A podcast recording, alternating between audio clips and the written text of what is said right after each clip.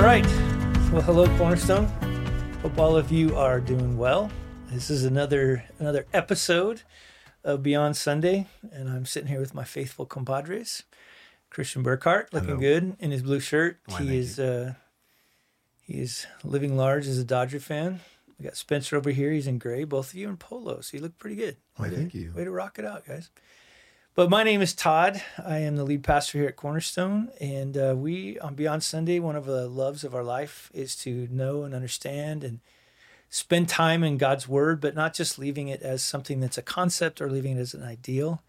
We want desperately to figure out how do we land this into real life and in through real relationships and in through a real local church and specifically cornerstone. So that's what we've been doing. And we've been trying to figure out how to do this as as friends within the book of First Thessalonians. And we keep warning that First Thessalonians has come to an end, but it's finally coming to mm-hmm. a close. And one of the last topics that we looked at was this last weekend, which was prophecy, which I set off kind of the very beginning.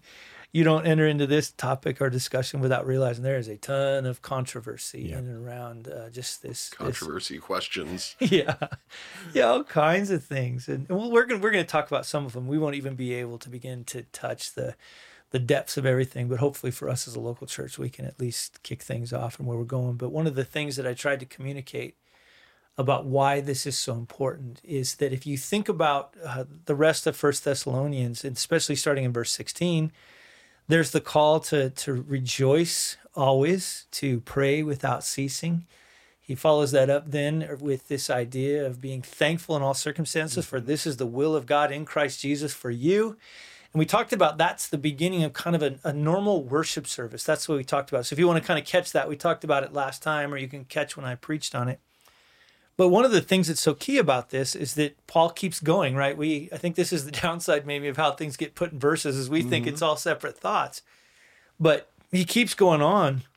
And by the time he gets to verse to verse 19, he's going to keep that moving where he says, Do not quench the spirit. That's the next part of it. Do not despise. And here's the key word prophecies, but test everything, hold fast what is good, abstain from every form of evil. And still all plural. It's still all plural. Y'all don't quench. still Y'all- part of a local worship local worship service that this prophecy was to be a key part of how they how they gathered together but with prophecy i think one of the reasons this is so important is that when we look at kind of the history of how god has chosen to speak to his people he's always wanted to make sure that they are corrected he wants to make sure that we're, we're protected he wants to make sure that we're reminded but even too, like I think this is the part we sometimes forget about prophecy. He also was not afraid to comfort the afflicted.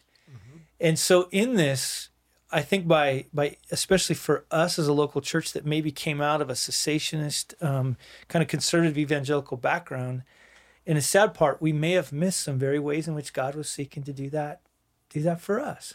Yeah, cessationist. I mean, I just I want to be careful with terms because we're just jumping into terms that not everyone might be familiar with. Yeah, so when we talk about cessationism or continuationism, it's how we view the role of the Holy Spirit, And whether you, or not And you probably hear the words in there to continue Yeah, or versus to to, cease. cease. To something to stop. And or so keep some going. groups of people believe that this that the specifically we talk about the gifts have continued and there's the ones that were operative way back at the beginning of the church are still operative today. Mm-hmm. And then there's other groups of people that believe that the gifts have ceased and it was mainly the view is is it happens after the close of the canon. Yeah, and certain Canon gifts. being sorry, I'm not just know. I'm being careful. The completion of the New Testament. Fin- Finally when we Yeah. when the New Testament and the Old Testament are drawn to a close, God is done speaking. Yeah, sorry, I'm just going to be No, that guy you- today you because we're going to get into like helpful, yeah. Technical, like church jargon if we're not careful. Yeah. Church jargon mean church words.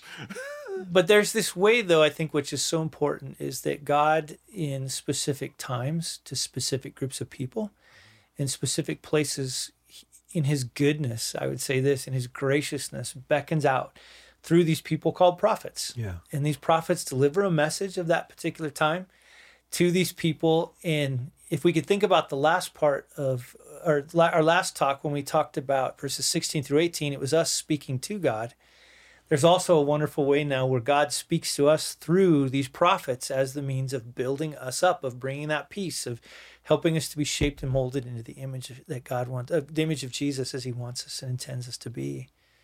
So, in a really cool way, what's so great about prophecy? oh, it's God speaking to us. And I think we got to be really intent on that and listening, being these people that aren't desensitized, but that really do hear the voice of God. And we're going to talk about all the implications of that. So maybe if I can sum this up, if I'm understanding you correctly, you're saying that within the broad Christian family of brothers and sisters in, through faith in Jesus Christ, there are some who would say that, particularly in this passage, prophetic words from the Lord have ceased. They no longer God no, God no longer speaks to us that way. He mm-hmm. speaks to us through His Word. We have what we need in His Word. We no longer need prophetic words. Then there's others within this family who would say that is again in this passage prophecy continues and we continue to need prophetic words from God. But maybe to your point, within local specific settings and places and times. Am I Yeah. understanding you correctly? Yeah, and we'll get, we'll get more into it as we get into the ideal of this. I think that's going to be the the the part where it's going to help land it. I think a lot more.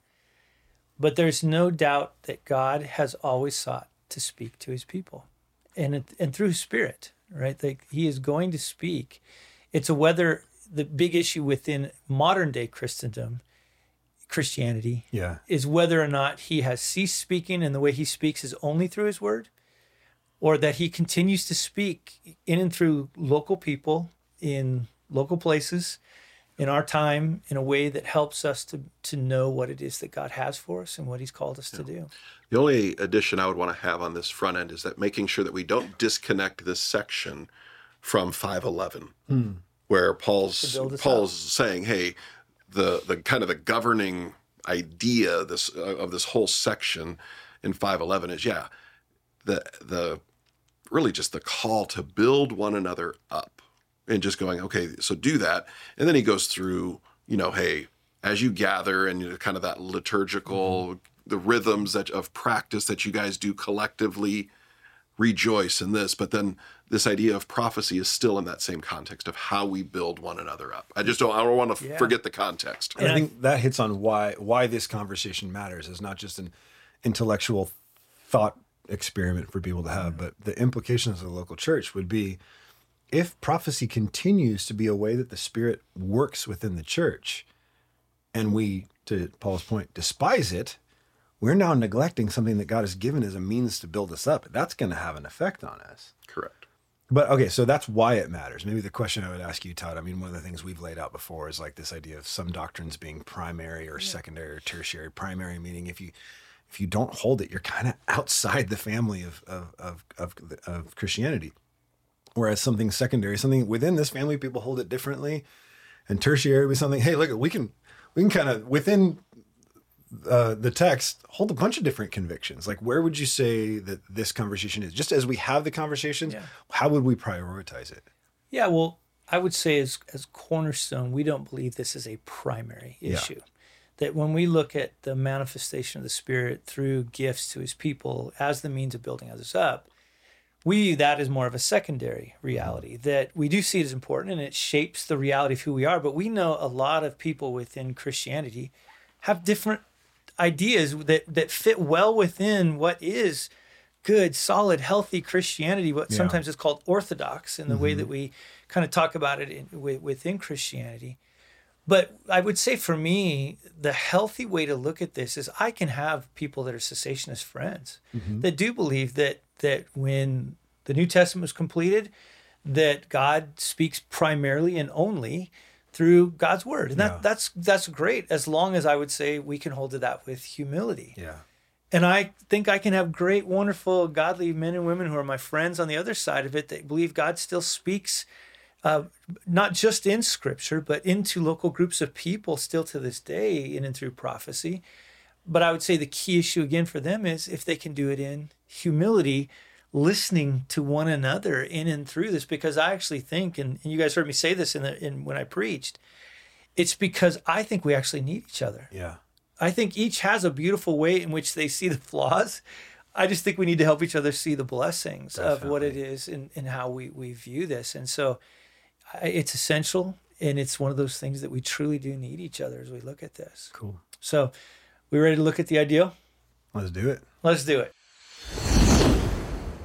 All right, Todd. So why don't you walk us through just kind of the ideal picture that we see again in this string, these string of commands in these verses? Yeah. So before we get there, I think it's just important, kind of what I laid out over the weekend was this idea of us understanding even what a prophet prophecy was, Yeah, right? yeah. Because I think we have to keep in mind we we sometimes detach the Old Testament from the New Testament and forget this whole thing flowed from the old into the new, and I think it all started with kind of the we see this with the people of Israel as they're coming out of slavery. We see the primary kind of the preeminent prophet of the time, which he was known throughout time, which was as Moses. Mm-hmm.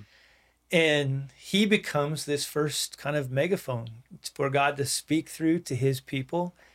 And I think what's what's interesting, and I tried to draw this out, and I'd even love to know you guys' thoughts on this, but it's so interesting. Most of what he said wasn't telling the future, which we mm-hmm. tend to think of prophecy. A vast majority of what he said was just, hey, you know, I was chilling with God up on the mountain and I came down and here's how we ought to live together and operate together. Now there was the kind of the warning Yeah. prophecy type things, right? If if we don't obey God, there will be implication that we'll have to face.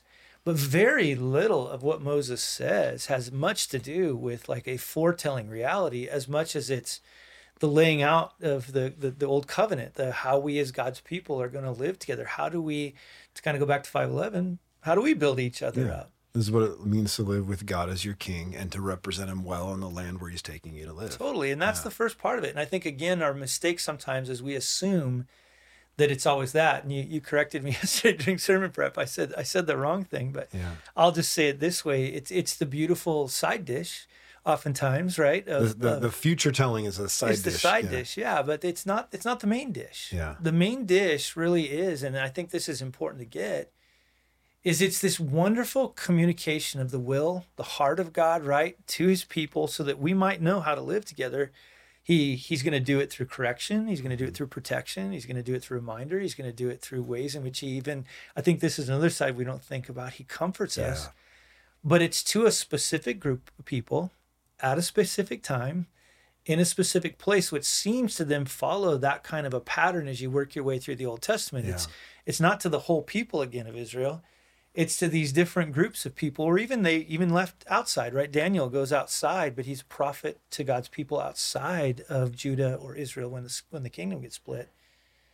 And so we have that reality that we have to keep in mind that there's a there's already a pattern set for what God's prophets as they prophesy look like. Now, the interesting part about it though is, and I talked about this this last weekend, there were also false prophets. Yeah. There were these authentic prophets that spoke the heart of God. But these false prophets come along, and I think this is important to our passage. This is why I'm laying it out, is that we also have to be careful of wrong messages being brought, either wrong motives. You know, we had even times where we find within Scripture that they were intentionally, you know, to to to keep the heart of the king, to keep getting their paycheck. They would tell the king what he wanted to hear. Oh, yeah. Uh, there were times in which you would see them just again doing it for money, wrong motives, and even there were some times that I think they were sincere, but sincerely just really wrong. Yeah. So it's almost like sometimes the false prophets were deceptive and they knew they were deceptive. And other times the, the prophet himself was deceived Yeah. and was convinced of his message, but yet was totally off base. Yeah, and so you have several times, both way back Yeah. in, in the early parts of you know the, the the writings of Moses, those first five books of the Old Testament, but then all through, in which where God tells us how to discern the difference between false prophets and and true prophets. Yeah. And I think that's like one of the things we forget is in this whole issue of prophecy, God does want to speak and he understands there will be false messages, but he also has ways for us in which we can know how to be protected from false messages, right? You'll you'll know this. Hmm. And so I think like with this then there's the, the the expectation of God's people that there's a there's a greater prophet coming. Hmm. You know, even in ways we see this like in in the way that God spoke to Moses, he longed for more prophets. And God's like, "Oh, there's going to come a time where there's going to be more prophets." Yeah. Joel comes along right No, your sons and daughters will will all prophesy. John the Baptist shows up in the scene. He's like, "Hey, you the dude?" He's like, "Oh no, I'm I'm not the dude." And obviously, the preeminent prophet comes, you know, in the person of, of Jesus. But in that, and and we see this after his death, burial, and resurrection, and his ascension, Peter preaches a sermon, and he connects back to prophecy when he when he does that prophecy of Joel, and he says, "No, your sons and your daughters will prophesy." Yeah. This is the mark of my people. God wants to, and this is the thing, he wants to speak to his people. Yeah. He wants to be heard. He wants people his, his people to know how to live and how to follow him, how to represent him well and what he's doing. And so into this, again, now here's all of history flowing, and we land into 1 Thessalonians 5. Well, you got to remember, no letter of the New Testament had probably been written yet. Yeah. maybe James. Uh, there's a small group that think maybe Matthew, but really this is probably the first letter. And so the question is then, well, does God speak to us? Mm-hmm. And Paul's answer in this is a definitive yes, he speaks to us. And he speaks to us through this thing he calls prophecy, which we have to then import in. And so that's like, if I could just, that's that big lump that gets drawn into this particular text so that we kind of understand oh, wow, there's a history to this. There's an expectation of this. There's even wrong understandings of the time Thessalonica would have understood prophets more along the ideas of like the gods and the goddesses, the cults. There were those kinds of prophets as well. But he was really wanting to clarify no, the prophets I'm talking about are the ones that have been seen all the way from Moses mm. till now. And my expectation is there will still be prophecy in the church today. Okay, I find that really helpful because again, I think my background and stuff, I, I haven't really spent a lot of churches, at, at time in many churches that like really emphasize prophetic words. So I think it is a little, there's a little bit of that unfamiliarity to it. Um, but what you just laid out is really approachable because I look at it and I go, oh, this is like so many of God's good gifts that we see throughout the biblical story. Totally. There's a good intent of God in it that sinful, rebellious humans, including demonic powers and rebellion against God, have corrupted and can use to do great evil. And yet, God's good purpose in it still remains. And so, there's the need for discernment and wisdom and dependence upon God and his people and his word to guide us through it. Now, it's not that different. But I also look at it and I go, I, I see on the other hand where it's like, think marriage for instance god god's good idea of marriage and how good it can be and then how corrupt people can make it and then you have jesus coming into his disciples and basically saying listen listen like what god's joined together let no man separate and then they go gosh it's probably better not to even marry because this is going to be so hard he goes no actually don't forget god is a good whoa.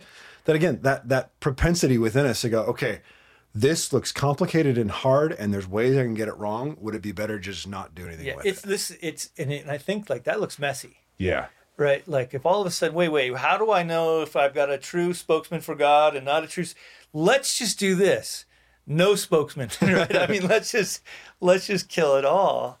But yet, for Paul, again, this you you nailed it, Christian. Hmm. Is is landing into it. He's like, no, there's there's there's still a way for God to speak to us, but now I think he's pushing back against that group group of people that says, let's get rid of it. And he said, whoa, whoa, whoa. Don't despise it. Don't hmm. well first of all he says right don't throw a wet blanket. Hmm. Don't don't you dare try, try to quench the spirit. Now i think he chooses that word because all throughout especially the book of acts we we start to see this idea of the spirit being a fire right? They that conceptual understanding that was found in luke and then we kind of see it kind of where timothy later right paul has to tell him hey fan into flame Yeah. we got to get that thing going again or like the day of Pentecost, these little The- these the little, little- pillars of fire yeah. that, that yeah.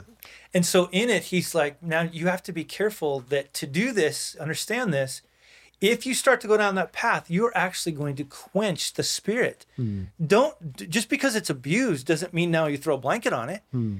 No, there's a right way for this to happen because, and I think he's even clarifying this, if you quench the spirit, the outcome is going to be the next part of what you talked about.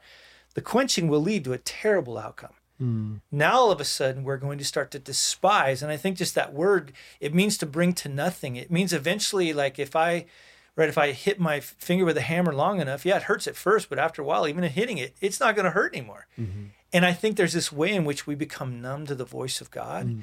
We become desensitized towards hearing his his voice and if we really believe that it's for correction for protection for him to remind us for him to comfort us if we shut that down, his mm-hmm. point is we shut down a very important way in which God, through his people, right? Because this is prophecy, through his people, builds us up. Mm. Don't do it. Don't don't go down this path. Like I have built this into how I have accomplished things within the Old and the New Testament so that my people will hear my voice. Mm. Yeah. And so that's one side of it. So from an uh, from the biblical ideal side, would you say that like I, I, you're you're focusing a lot on prophecy, which we see in mm-hmm. verse twenty, but would you say that prophecy is the idea of prophecy is really what's governing, like the quenching of the spirit is in relation to prophecy, and then the testing of what is good is in relation to prophecy, and abstaining from evil is also in relation to prophecy. So it's like like really verses 19 all the way through 22 is all really kind of hinging on our understanding of prophecy. Yes. So that that understanding, because I really do think that one of the the marks of the new covenant people, that's why I think Peter chose it in Mm-hmm. Acts two, is that your sons and daughters will prophesy. Like that was one of the big issues that was going to come along. Everybody or just some people? Just sons and daughters. So many questions right now. I know, right? Again, Filter. like, like later, yeah, later on in 1 Corinthians 12, Paul makes it clear, hey, not everyone Yeah. prophet. Like, there's different get parts of the body that have different roles within this. But that's But he also says, don't say to a part of the body, I have no need of you. Don't try to don't try to Don't try to amputate part off. of the body. Yeah, and he, you know he's he's doing a lot of the same correcting, hmm. di- and from a different direction. Yeah. In Corinth, in Corinth, he's having to correct from the standpoint of them over over using the idea of tongues within the church, hmm. and him wanting to make the preeminent actually way in which we build up. Right, that's his big thing. How do we? What's the best way to build up? Well, the best way to build up when you gather is through prophecy. Yeah, That's 14, that's what yeah. makes it the greater in 1 Corinthians hmm. 14. But to back to your point that all those things seem to have a rhythm in and around prophecy. So the testing of prophecy that we see in 1 corinthians 14 but then also that oftentimes we've we've made that last command this idea of abstaining from every form of evil as a generalized way in which like i think it gets used back in 1 thessalonians 4 of abstaining from sexual immorality. Mm, yeah. that word's there so we automatically assume it's a moral component there's no doubt like contextually that doesn't make sense. It makes Yeah. it kind of like a whoa where did that come from? As opposed to really seeing embracing the good because there's good mm-hmm. but making sure that you abstain from and i how it puts it here false prophecy is evil. Mm-hmm. So if I could sum it up, prophecy is in really generic terms. I can I don't want to be oversimplified, but but prophecy is hearing from God, and that Paul's saying, don't quench hearing from God. Make sure that hearing from God is a normative part of your liturgy or your gathering and your practices. S- make sure you assess that it's actually God and not something else, so that you abstain from evil. yes mm-hmm. well no i would say so that you abstain from evil prophecy Got it. Okay, that's Yeah. helpful. yeah you're trying to because Yep. well and i think evil prophecy leads to evil, Evil action. living Yeah, right For sure, yeah. yeah. like I think that's Jesus' point when he says, you know, beware of these false prophets. Yep. Well, why? Well, because the false prophets, you'll see the outcome of their fruit. Their wrong ideas have led to wrong living. Yeah. Yeah. And so you don't want to let that into you. You let it into you, and you're going to have wrong living. So the point being, yes, uh, like the test everything, hold fast to what is good, abstain from every form of evil. There is broad, overarching wisdom in that that we can apply to so many different aspects of life. The testing, holding fast to what's good, abstaining from every form of evil. But within the context of this passage, it seems the everything that he's saying is test everything that portrays itself as a prophetic word. Yes. And okay, that's don't be naive. Yeah. Like I think on one group of people, he's he's saying, "Hey, you, you really need to you need to embrace God speaking to you." But Yeah. to another group of people, he's just say, "Don't you dare be naive," because not every voice that's coming is a true voice, Mm. and so that's why whether we're talking Peter, who has to do it later, John within First John 4 Mm-hmm. there's that warning. Not every voice is from God. Test those things, and we'll, we'll talk about how it lands in application, how we how we maybe apply these Yeah. things. Is there a little bit nasal swab test that we do? Is that? yeah, it's just it came out during COVID too. but there's this reality though. I think like my heart would be this prophecy is still normative for today. And we'll we'll talk about how does that land. Because I think we never stop in our time, in our place with our people, needing to hear the voice of God in where we're at at the time. So let's get on to that next section. All right. So that was actually really helpful in kind of having a, a greater context for what, what Paul's referencing when he's talking about prophecy. But like so often, it leaves me with a ton of questions. Um, and I don't care, either one of you guys could um, may- maybe lay out what makes this difficult to, I mean, just we were talking through things. One of the things that I think makes it difficult is we're we're just afraid. We're afraid of misusing prophecy. Um, so I guess maybe where do you guys see fear playing into this at Cornerstone, knowing that we live in the 22nd or 22nd century, 21st century, 2022, um, in a very naturalistic culture? I don't know. Where do you guys see fear playing in, or how's that like Yeah, making this complicated? Yeah, I, you're, that's a, that's a great thought. I, I I think I can speak well to myself. that as I was even battling through aspects of this, um, one aspect is the group that you're in can sometimes cause fear.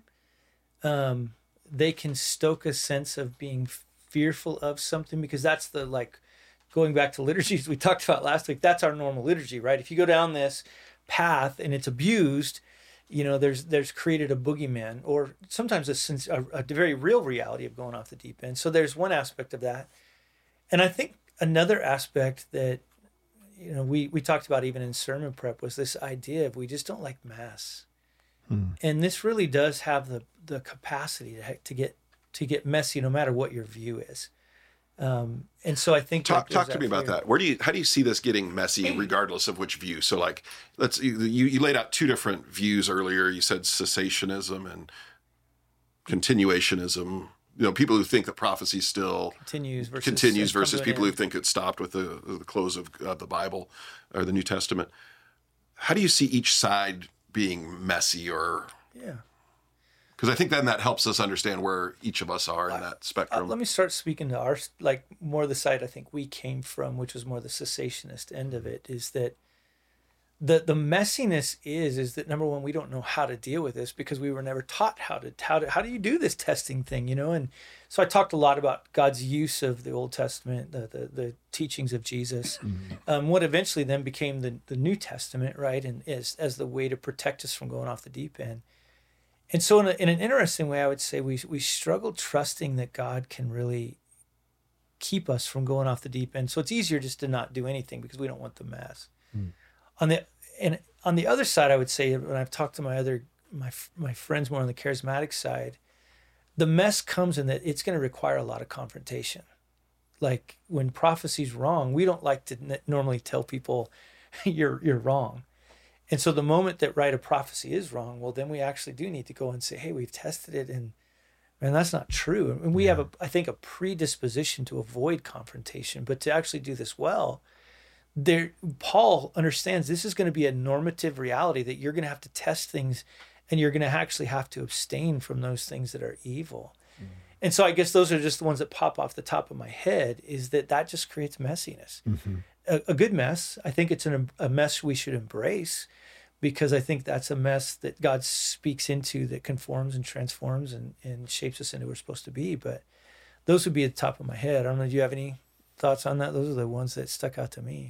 Yeah, I think uh, the I think when I look at what Paul says there to hold those those two things to hold fast to what is good and to abstain from every form of evil to see them as equally necessary like we we we like to sometimes put things in terms of like well if you're going to err on one side or the other be on the safe side and the point is don't let's let's let's try to the best of our ability not to err on either side, right?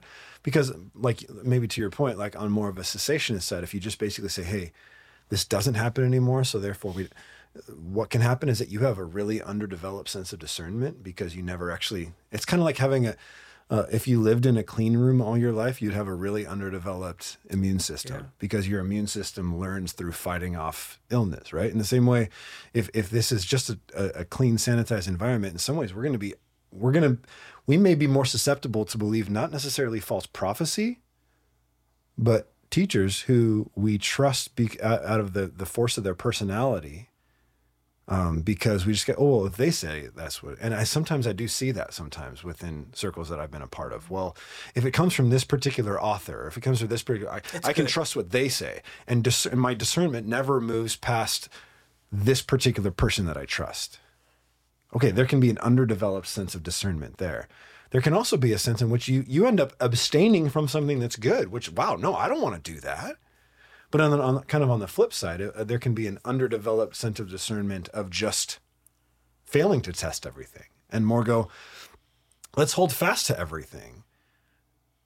And then you don't want to do that either because you don't want to hold on to and build and start to build your your your church's life around something that's False. evil. Yeah. That's not going to be healthy either.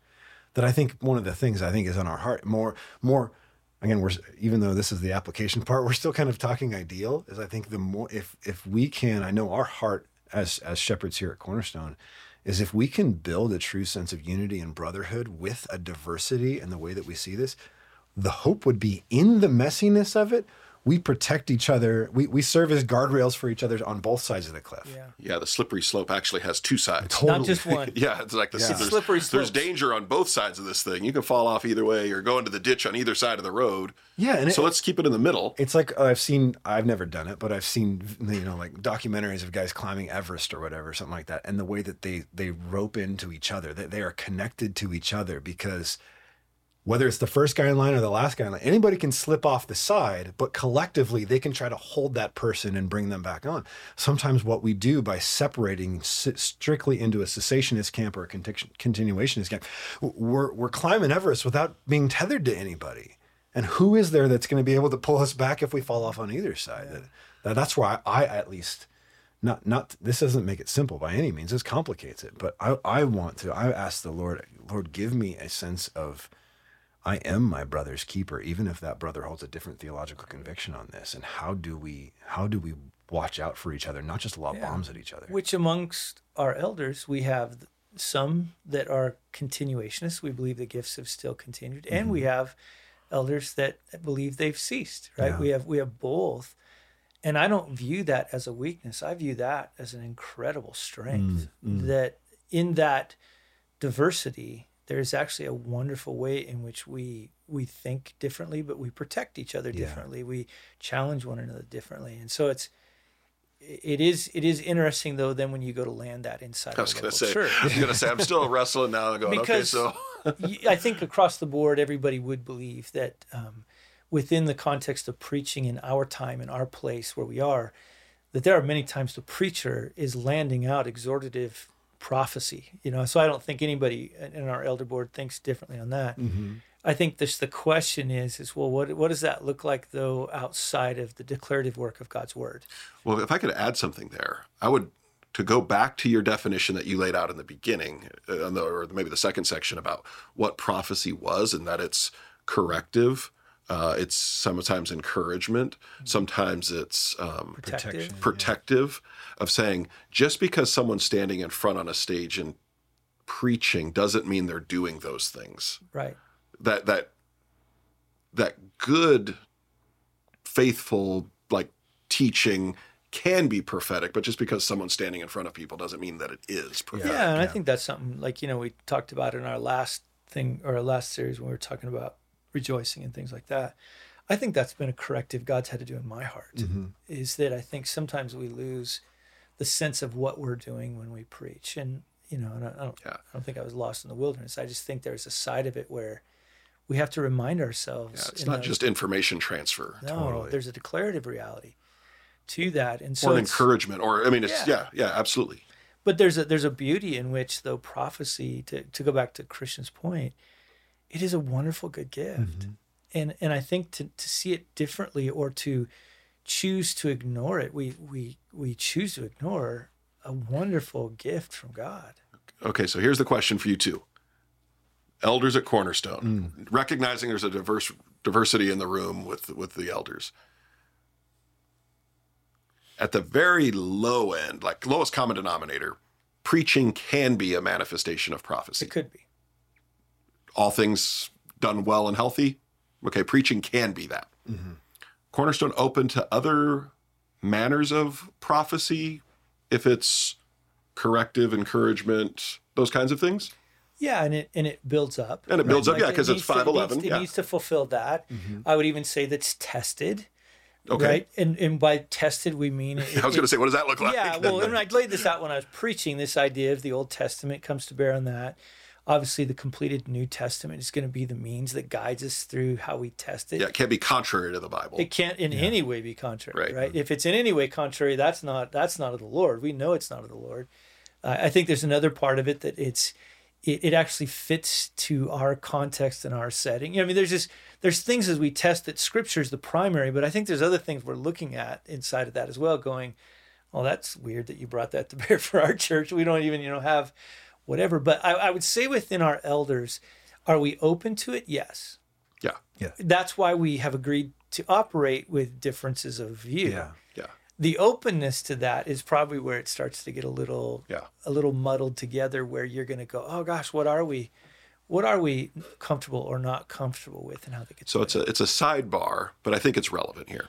So this is a number of years ago now. One of my one of my daughters um, came to me, and I think it comes to this issue of testing, and it wasn't it's quasi. I don't think it's prophetic, but it was the parallel will hold. I think she came and said I, she, that she had a dream. So woke up one morning and said I had a dream that God spoke to me. Well, that'll catch your attention. Like, well, well, that's that's weird. but nonetheless, I, I'm trying to not quench the spirit. I'm trying to, you know, and I don't think it's, it's prophetic, but nonetheless, a dream. And so I'm trying to model for her and for myself, frankly, okay, am I do, do, I believe that God can speak this way? Yes. But I also want to test this against scripture. And so I ask her, well, what did God tell you? Because if it's contrary to scripture, I'm going to try to shepherd her out of that. Yeah. But if it's consistent with scripture, how do I know that God didn't speak to her through a dream? And she goes, "Well, I had this dream and God told me that he loves me." and I said, "That's awesome." Yeah. I affirm that. that, that is amazing. And I was, and it was a time of like great rejoicing. And I was like, gosh, that's awesome that she wakes up in the morning and is encouraged by God speaking to her and encouraging her in her dream.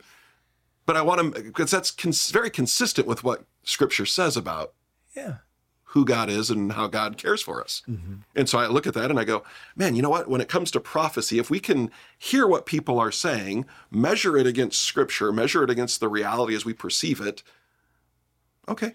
Yeah, and, and hold fast yeah. to what is good.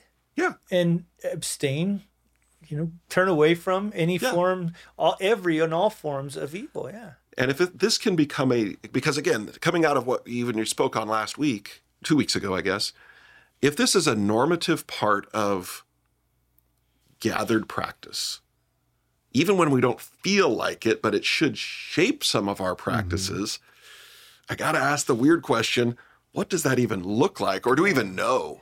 Because I, I can't wrap yeah. my head around I, I, would say like this is a, a, place where we would talk about man we we are open and we we desire to grow with discernment in in again holding all of these commands together the not quenching the spirit, the, the not despising prophecy, the testing everything, holding fast to the good, abstaining from every form of evil. And I think even one of the things we talked about in our last podcast in regard to rejoicing and praying and giving thanks and going, this can look different in different settings, yeah. right? There, there's, and I think that's probably one of the things that I'm I'm excited or anticipating exploring more is okay. For instance, say say it's us us and our wives gather together as elders having dinner and there's something in in the process of something like that someone says man i, I, re- I really believe god's given me a word. Okay cool. Let's let's speak that and let's test it and let's have a conversation about it. Now again a room of 600 people is the best thing to say okay let's give them the mic and then we'll test it out afterward. Because there's also this ruling idea from that we see like in 1 corinthians 14 where paul says that let all things be done properly and and orderly in and because god is not a god of disorder that I think one of those things is again not about us exerting our control for the sake of keeping things neat and tidy, but almost from that pastoral sense of it, what's the best way to care for the flock in a yeah. setting like that? That might be a, a, a, situation where it's more, hey, come up, come up to those of us that are that are elders overseeing this yeah. gathering of the church. If you believe that there's a word that God's given you, and and allow us to to join in in in in testing it with you to yeah. see the uh, the applicability of it. And I also think sometimes it seems to me as I look at scripture that the testing of prophecy has to do with both the veracity, the truthfulness of the message, and also the what do we do with it, right? The um because I, I even see like in the book of Acts, there's times where a prophetic word comes like there's going to be a famine in Jerusalem. End message, right? And then the the believers in Antioch together go, "Hey, let's take up a collection." Right? The prophecy didn't say, therefore take up a collection, but the church together discerned, we've tested this prophecy and have said, here's the way that we can respond to this, right? Another one's like later on in the book of Acts when Agabus comes to Paul and he grabs uh what is it a belt and and ties Paul's hands together and says this is what's going to happen to Paul when he goes to Jerusalem. End message, right? And then the church, some of the church are going, Paul, that means don't go to Jerusalem. And Paul's going, no, I think I still go to Jerusalem. They're testing not necessarily the truthfulness of the message, but what do we do with it? Yeah. And I think again, that's one of these things that we work out together as as a spiritual family. Yeah, I think yeah, and I think that just brings it to is like I love that I'm a part of church of a church that looks at God's word. And we may not know exactly what to do, but we are going to just seek Amen. to be faithful to it Mm. Amen. And I mm. think like that's going to be the growing learning reality for all of us and how we work it out. We no church has it figured out as much as even as we may portray we do. But I just I do I love that it's like okay Lord like teach us how to work this out. What does this look like in our local context and how we operate Yeah. so that we don't quench your spirit so that we don't in any way you know become cold to your voice mm. but not naive and so that we know how to really embrace the good and, and stay away from the from the evil. And so it's i think just if you're you're part of cornerstone you're listening to this is that on one end i want you to know i'm so thankful that not only does god speak but he protects his message. Amen. the spirit of god will do this right? We we sometimes feel like we have to protect it when because we don't think god can. God's like no I, I can i can protect this thing just fine. And the way that that testing, abstaining, holding fast, this is an, an essential part of how we build one another up. I know uh, we're wrapping up First Thessalonians, but it's so cool that we have the letter of Se- Second Yes. Thessalonians. That's all about Paul helping the Thessalonians to test a prophetic letter or word that about the day came, of the Lord. and he goes, "Hey, that one ain't from the Lord. Let me let me spell this out." Yeah. And how productive that productive that was to build up not only the Thessalonians but the church throughout the last two thousand years. Yeah.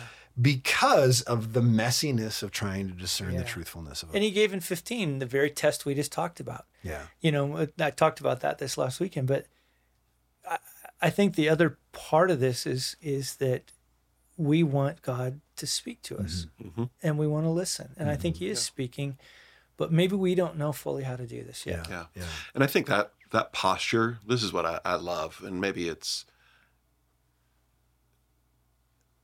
that what you just said. We don't know how to do this yet. That almost, it's hard. To, I mean, we we struggle. I know you guys. I know me. We struggle with arrogance in all kinds of ways. But having a posture of going, man, you know what? I'm I'm not sure yet. I'm still learning on this one. It's hard to be real arrogant in that posture. Mm. So, man, I, I love the mm. fact that the, the elders of the church are going, yeah, you know what? We, we're, we're still learning. yeah back to christian's point we'll just maybe finish this way like i do want our people to come to us mm-hmm. you know maybe if we have not only questions about what we just talked about maybe right now people are going what? But i think there's another side of it. If if maybe there is somebody going man i think there's something i've needed to tell the church for a while that i haven't. And we do need to weigh that out and go wow lord we we as a church needed to hear that. And so i my prayer is, is that if you're out there and you're listening to this that mm-hmm. man you will. You'll come talk to elders and shepherds and leaders and allow us to to along with you be edified to be built up um, in what we're doing so god bless you all i hope we haven't freaked too many of you out on this one but uh, uh, so thankful like i said before i know uh, christian feels this way i've talked with spencer about this like we love this church and that we get to be a part of this local church Yes, we do. even though we don't got it all figured out. In fact, maybe that's a good thing we don't have it all figured out. But we love the fact that God has given us His word. He's given us His word that is ideal. It is proven. It is true. It is sharper than any any two-edged sword. It can cut into a place that nothing else can. But it's not just something that we talk about. It's something that we land inside of this this particular local church together. So God bless you all. Love you all, and uh, we look forward to the next time talking with you. Bye.